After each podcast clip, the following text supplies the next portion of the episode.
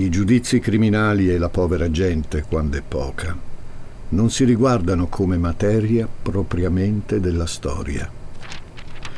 È una citazione da Alessandro Manzoni.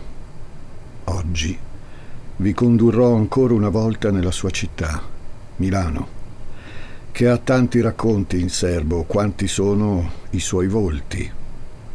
Nel centro di Milano un filo invisibile collega la casa del Manzoni, i primi luoghi della malavita, e un monumento che non c'è più. Sulle note di una vecchia canzone da osteria. Il 13 di agosto, in una notte scura, commisero un delitto gli agenti di questura.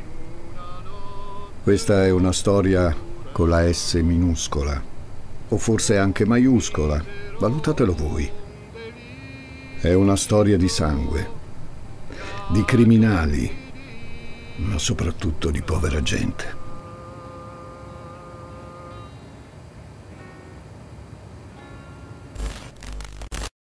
Sono Francesco Migliaccio. Benvenuti a un nuovo episodio di Demoni Urbani.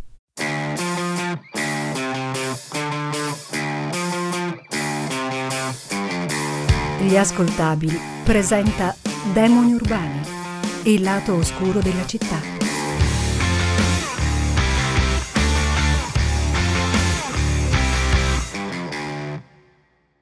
Elvira scende in strada come se dovesse prendere a pugni qualcuno.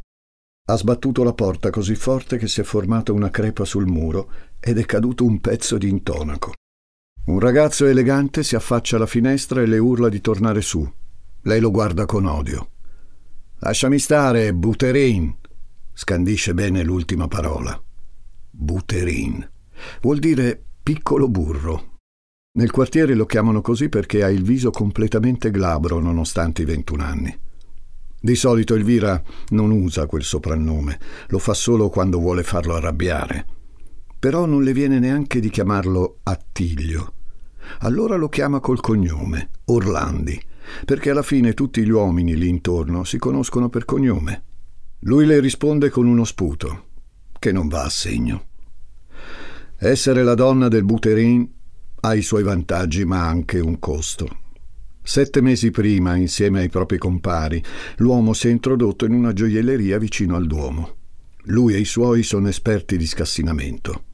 La polizia li conosce come la compagnia del fil de fer, perché gli basta un filo di ferro per aprire qualsiasi serratura. Da quel negozio si sono portati via più di 20.000 lire di collane, anelli e diademi. Poi il Buterin ha pensato bene di coinvolgere anche Elvira, nascondendo la refurtiva nel loro appartamento. Per farla breve, un giorno si sono trovati la polizia alla porta e ora entrambi sono indagati, l'uno per furto l'altra per favoreggiamento.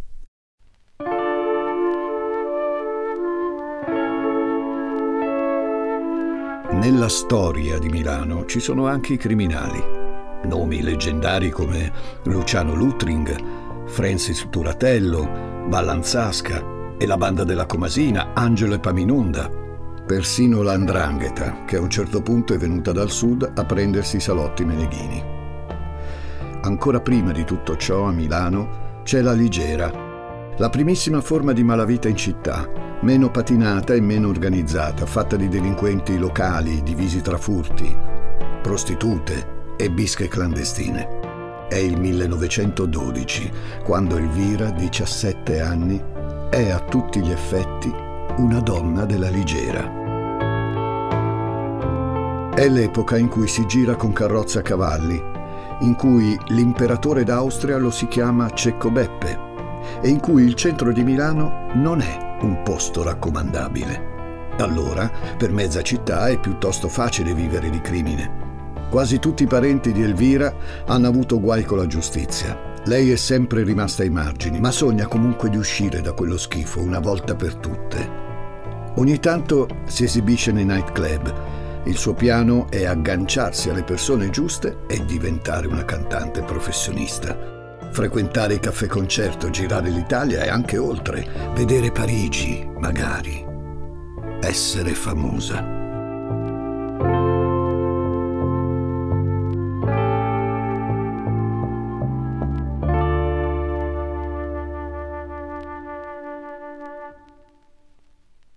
Per il momento Elvira è famosa soltanto nel quartiere ticinese e non per le sue doti canore.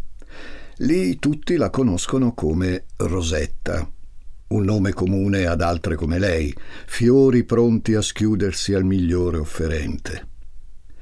Nel bottonuto ci sono la Rosina e la Marchetta, poi c'è la Rosa del Can che va in giro con un bastino. In via Calusca la Ginetta e alcune straniere che parlano un po' spagnolo e un po' milanese.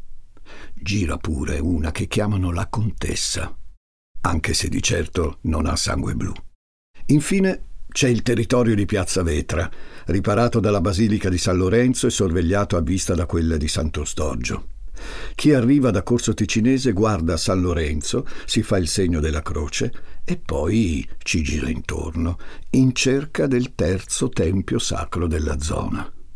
Le gambe di Elvira, detta Rosetta e non c'è una volta che questi pellegrini non le trovino, quelle gambe, bianche come due falci di luna, accavallate contro il muro dell'osteria.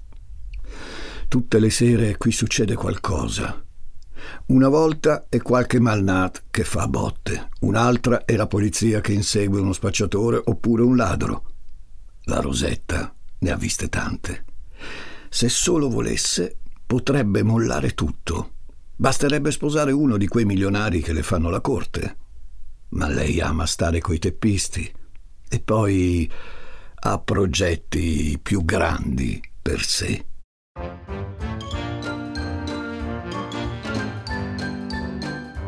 Marzo 1913. Sono passati diversi mesi dalla rapina alla gioielleria. La Rosetta ha deciso di non fare più ritorno a casa del Buterin è tornata a vivere dove era prima, in via Gaudenzio Ferrari. Dai bordelli è riuscita a farsi strada nel giro dei varietà e oggi eccola lì, niente meno che al Teatro San Martino, circondata da gente per bene e fasciata in un vestito da signora. Il direttore le ha detto che ha talento. Si presenta con il nome d'arte Rosetta di Volterie. Canta una canzone divertente, sorride, fa le mosse giuste sembra non avere mai fatto altro nella vita. Terminata l'esibizione, il pubblico le regala un applauso caloroso.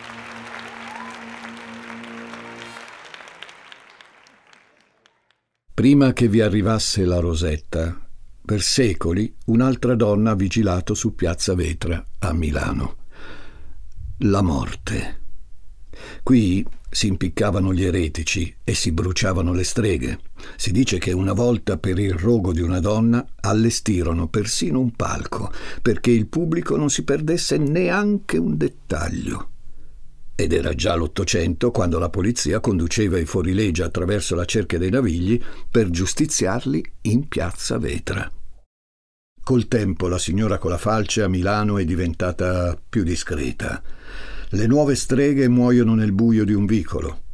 Nell'estate del 1913 due prostitute sono uccise a coltellate e diverse altre la scampano per un pelo. Le chiamano ragazze facili, ma da quelle parti la vita non ha niente di facile, soprattutto per una donna. Quanto alla Rosetta, il debutto al Teatro San Martino è come una breccia verso un'altra vita possibile. In luglio la ragazza è anche scagionata dall'accusa di favoreggiamento nel furto alla gioielleria, per non provata reità. La scrittura di un nuovo capitolo si fa sempre più vicina, anche se concludere il precedente non è così immediato. Il 26 agosto 1913 la Rosetta è ancora in piazza Vetra.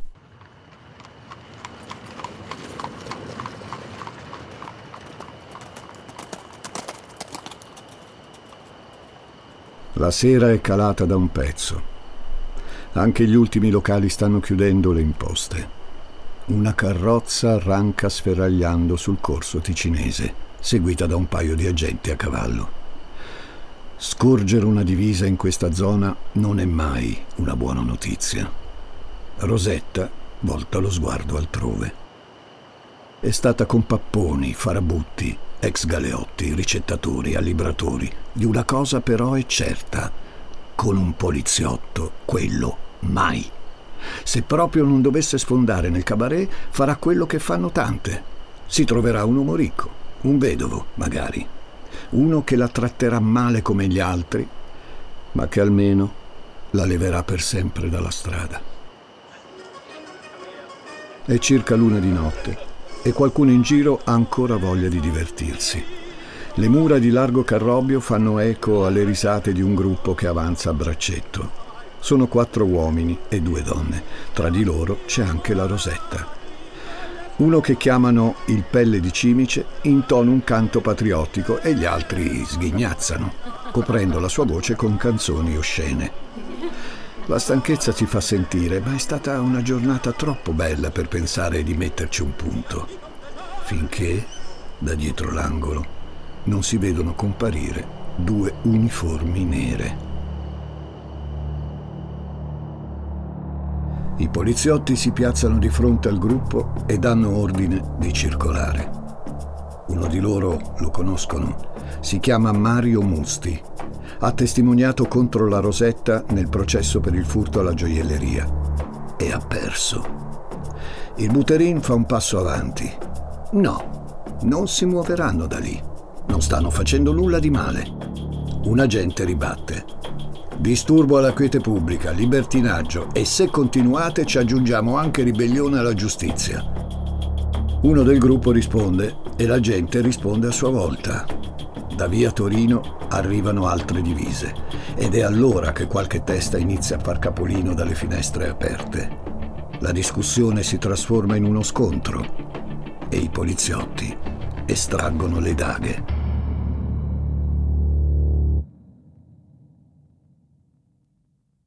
Il giorno seguente Milano si sveglia nel tipico calore di metà agosto. I lavoratori che escono di casa fanno sosta davanti alle edicole per trovare un angolo d'ombra. Poi occhieggiano il bancone, valutando di comprare un giornale e usarlo per farsi aria. Qui notano una serie di titoli molto simili tra loro. Il Corriere del Pomeriggio segnala Ultime di cronaca, grave ribellione alle guardie, una donna che si uccide.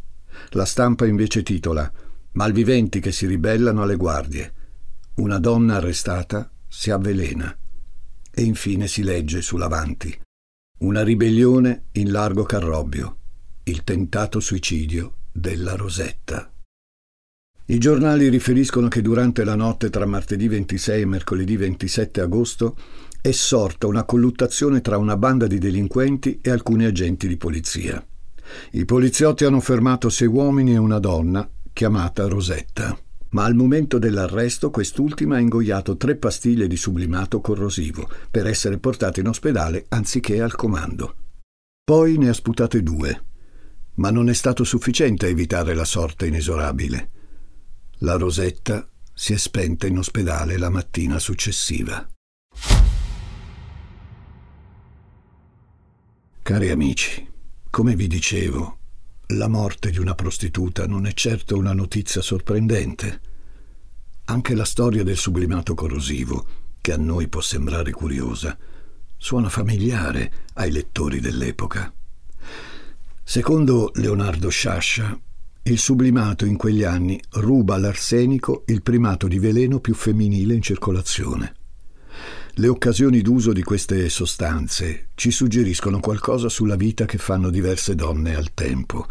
L'arsenico è usato per ammazzare i mariti, mentre il sublimato corrosivo serve per i suicidi. Non è un caso quindi se tante prostitute tengono il sublimato in borsetta, perché non sanno quali terribili guai e sofferenze li si presenteranno. Persino la morte può trasformarsi nel male minore in certe circostanze. Ad esempio, quelle in cui si è venuta a trovare la Rosetta. Ma è andata davvero così?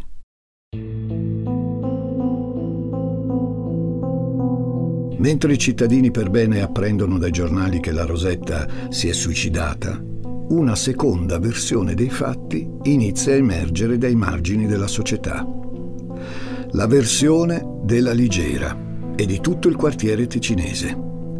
I fratelli e i conoscenti della ragazza affollano l'uscita dell'ospedale maggiore. Insistono per vedere il corpo, chiedono giustizia. I giornalisti realizzano presto che la questura non è l'unica campana degna di essere ascoltata. La gente del ticinese parla e le voci dei singoli si sovrappongono. Questo è ciò che raccontano. La famigerata notte tra martedì e mercoledì, sbandati e agenti di polizia si affrontano a muso duro in largo Carrobbio. A un certo punto, una ventina di questurini raggiunge i primi due colleghi. I toni dello scontro si scaldano a tal punto che i poliziotti, tirate fuori le daghe, cominciano a picchiare i presenti con la parte piatta della lama. La, la rosetta si divincola nella mischia, quando d'improvviso un colpo violento la raggiunge sul petto facendola stramazzare a terra. Cerca di respirare, sbatte le palpebre. Intorno a lei si agita il caos. Degli agenti spingono due donne sulla carrozza e neanche si accorgono che sotto, tra le zampe del cavallo, c'è Rosetta, mezza svenuta.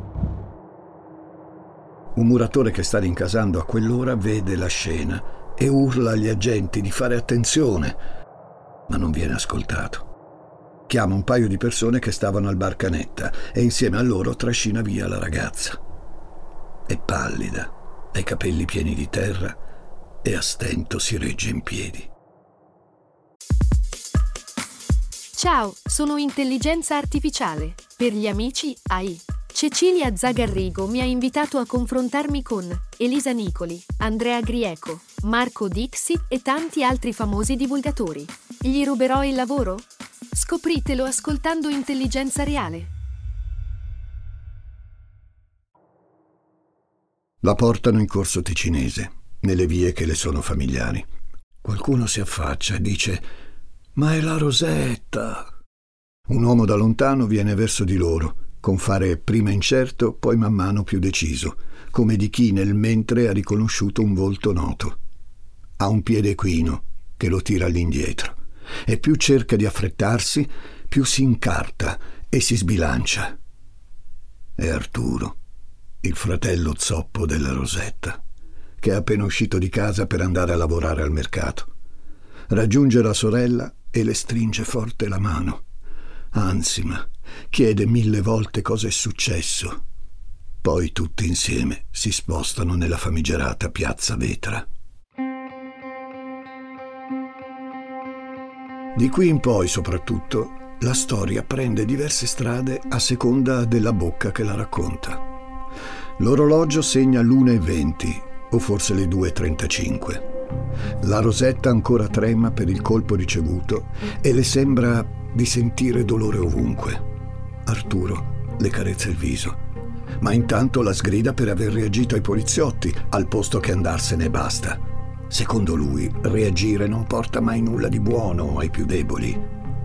Mentre parlano, delle grida li raggiungono alle spalle.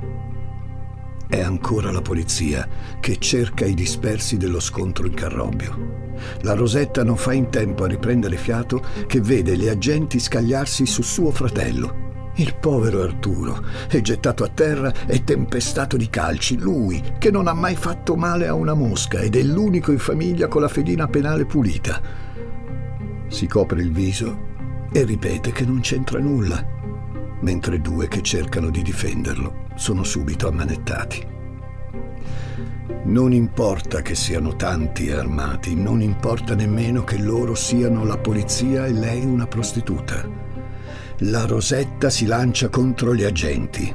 Il suo impulso è tanto forte quanto breve. Uno la respinge con violenza, sbattendola contro il muro. Un altro grida di arrestarla. Poi quello che l'ha colpita prima torna su di lei e inizia a sferrarle pugni e piattonate sul ventre. La Rosetta si affloscia come un fiore appassito e chiude gli occhi. Ciò che è successo dopo lo riferiscono ai giornalisti sempre varie voci del quartiere. Un cameriere del Bardante che abita in piazza Vetra dice che ha udito un colpo di rivoltella e poi ha visto la Rosetta cadere al suolo e della gente che la soccorreva. Un brumista, cioè un cocchiere di piazza, racconta che i poliziotti erano indecisi su dove portare la ragazza, se all'ospedale, alla guardia medica oppure alla questura. E a un certo punto hanno ordinato a lui di trasportarla. Quello che è sicuro è che a un certo momento, nel cuore della notte, la Rosetta è arrivata all'ospedale maggiore.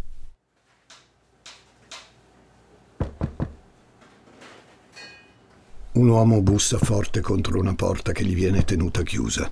È Luigi, un altro fratello della ragazza. Si è precipitato in ospedale appena saputo, ma i medici non gli permettono di vederla. Poco dopo sopraggiunge la sorella Maria e lei invece viene fatta passare, forse perché una donna incute meno timore. Maria corre verso il letto dove è stesa sua sorella, la Rosetta, che ha fatto perdere la testa a tanti uomini Lì, su quel lenzuolo, sembra solo una cosina schiacciata e calciata via. Tra pochi giorni compirà 18 anni.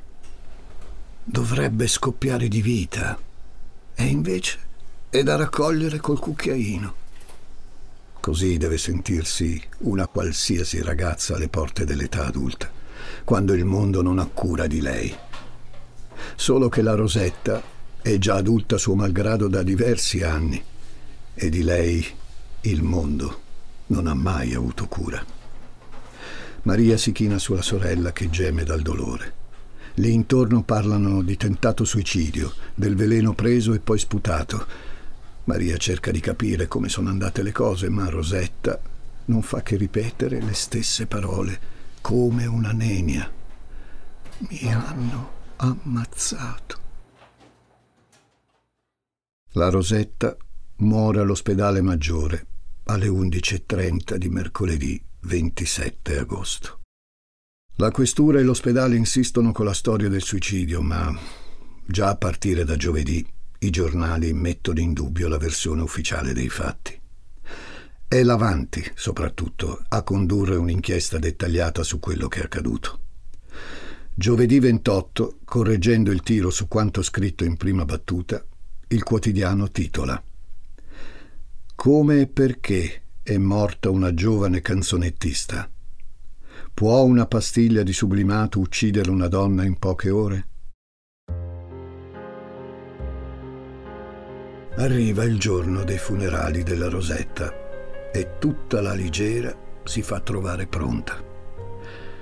Sembra che quel nome dato alla malavita di Milano derivi dall'aggettivo leggero. Le interpretazioni sono varie. Si dice che per via dei borseggiatori che alleggeriscono la gente del portafogli, oppure perché si tratta di delinquenti che non indossano armi. Ligera, però, sono anche gli operai che hanno poca voglia di lavorare, o gli squattrinati. Comunque sia, la Ligera, almeno alle origini, è roba di poveracci. Il verista Paolo Valera li chiama scamiciati. È una folla di scamiciati, quella che si raduna nel piazzale del cimitero monumentale alle 4 del pomeriggio di venerdì. I giornali la descrivono come una folla caratteristica ma silenziosa. Di fronte alla morte, anche la Ligera si toglie il cappello. Il corpo della Rosetta avanza dentro un carro modesto, di terza classe, dicono, ornato con quattro corone di fiori e quattro nastri bianchi. Il funerale doveva tenersi il giorno prima, ma l'autorità giudiziaria ha bloccato tutto all'ultimo, disponendo che venisse eseguita una perizia necroscopica. Le ultime uscite stampa hanno destato troppo scalpore per essere ignorate. Durante il percorso, la gente si affaccia alle finestre e ai balconi e tanti si fermano per strada per farsi il segno della croce. I tranvieri e gli operai della Edison si radunano sull'entrata della rimessa di Porta Volta. Si direbbe che tutta la Milano che lavora e che soffre sia presente al funerale della Rosetta. A guidare il corteo c'è la banda Giuseppe Garibaldi che rende onore alla defunta suonando inni popolari. Su queste note la folla si dirige verso la chiesa della Santissima Trinità. Sì, perché contro ogni preconcetto e previsione, quello della Rosetta è un funerale cristiano, segno tra l'altro che neppure i preti credono all'ipotesi del suicidio.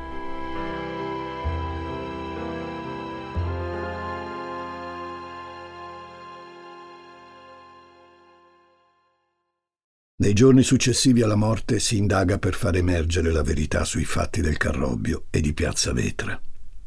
La prima notizia che trapela è che sul corpo della Rosetta si sono trovate diverse abrasioni per i colpi ricevuti, mentre non è ancora accertata la presenza del sublimato. L'avanti interpella anche un medico, il quale valuta che comunque sia, una pastiglia di veleno da sola non basterebbe a provocare la morte in così breve tempo. Domenica 31 agosto, però, i periti confermano la versione della questura. La Rosetta è morta unicamente a causa dell'azione del sublimato. Aggiungono che le lesioni sono insignificanti e anzi pare che non gliele abbia nemmeno procurate la polizia. Nonostante ciò, l'indagine giudiziaria prosegue per circa un anno e mezzo. Il risultato finale non cambia. Nel febbraio 1915 i principali imputati per la presunta aggressione, Mario Musti e un altro agente di nome Antonio Santovito, sono assolti.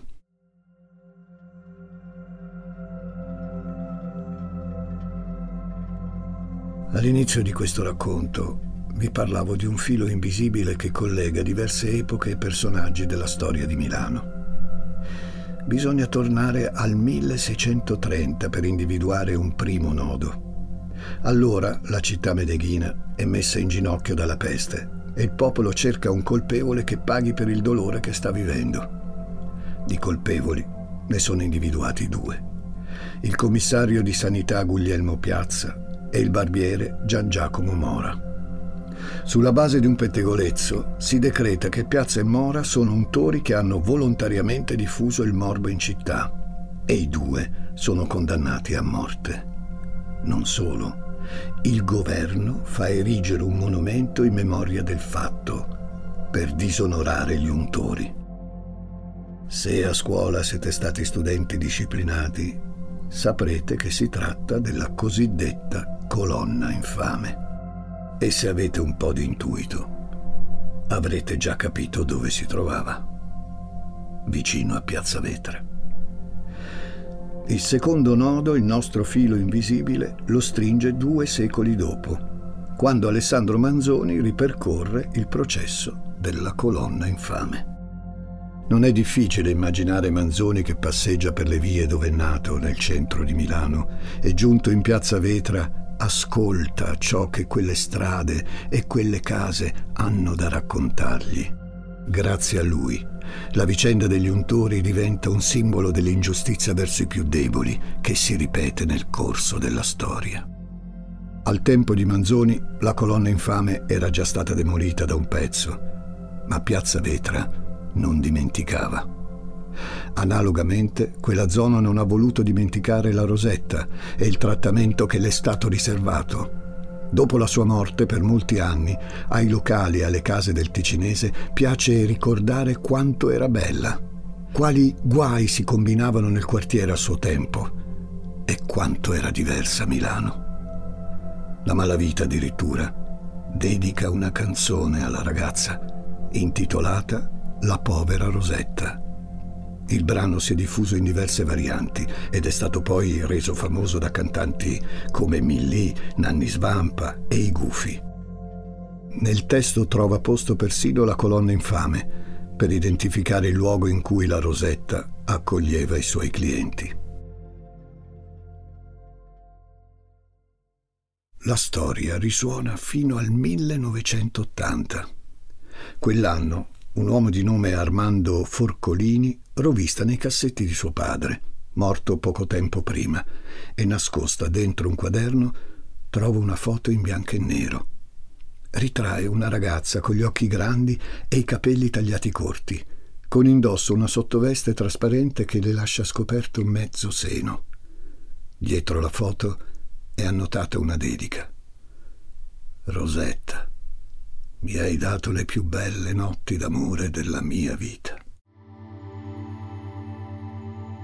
La povera Rosetta deve attendere esattamente 70 anni perché un nodo importante venga stretto attorno alla sua storia, che poi è la storia della Ligera e anche di Milano, che si diceva avere il cuore in mano. Nel 1983 Leonardo Sciascia ricostruisce la vicenda della Rosetta. L'autore, che tra l'altro era un grande stimatore di Manzoni, scopre che la ragazza era nata il primo settembre del 1895 che era l'ultima di nove fratelli e che il suo nome vero era Elvira Rosa Ottorina Andrezzi. Oggi la via della colonna infame è intitolata a Gian Giacomo Mora, uno degli innocenti brutalmente giustiziati come untori. E in piazza Vetra è affisso un cartello che ricorda la Rosetta. Potremmo discutere per ore di corsi e ricorsi nella storia, di streghe, puttane, untori e poveracci della Milano di Stendale, della Milano di Cletto Arrighi, della Milano che soccorre la Rosetta o di quella che osserva Giuseppe Pinelli dall'alto di una finestra aperta. Forse, come sempre facciamo, potremmo semplicemente constatare che i fatti criminali, che sia il 600, il 1913 o il 2022, parlano sempre, inesorabilmente, di noi.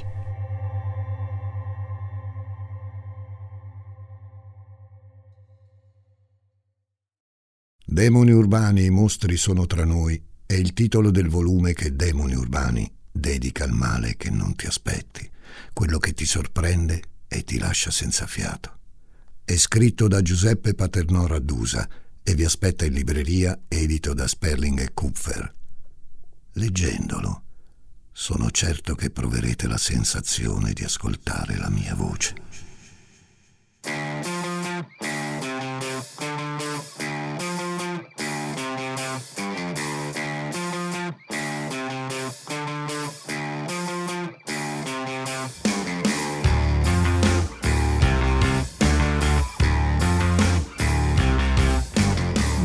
Urbani è una serie originale degli ascoltabili a cura di Gianluca Chinnici e Giuseppe Paternò Rattusa, condotta da Francesco Migliaccio.